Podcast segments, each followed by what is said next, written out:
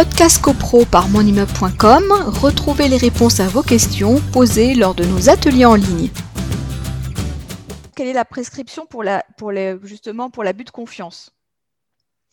Bah, vous avez la, prescription de 3 ans, euh, mais l'abus de confiance, c'est-à-dire, le problème, c'est à partir du moment où la pression est révélée, c'est toujours pareil.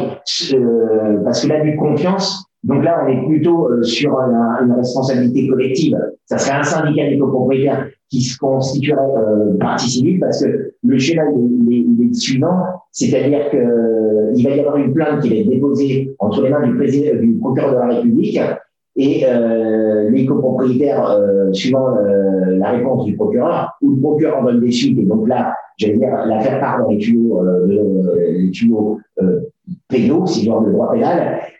S'il n'y a pas de suite, il y a un recours hiérarchique qui est possible, et si le recours hiérarchique ne l'aboutit pas, et eh bien comme dans toute, comme tout citoyen, on a toujours la possibilité, donc le syndicat a toujours la possibilité de déposer une plainte avec constitution de partie civile devant le doyen des juges d'instruction, mais on le fait quand on a vraiment des éléments euh, sérieux en main. C'est-à-dire que euh, on a sur, on a, de toute façon, si on n'a pas de preuve de quoi que ce soit, on n'a ah bah, Il y a la dénonciation calomnieuse qui est, qui est, au bout de la route. Hein, sinon, c'est, sinon, c'est quoi? C'est de la calomnie c'est du, Oui, c'est de la dénonciation C'est la diffamation. On, on est sur de la diffamation. Il a fait ça, mais bon, voilà, où il a. Donc, euh, il, faut, il faut vraiment.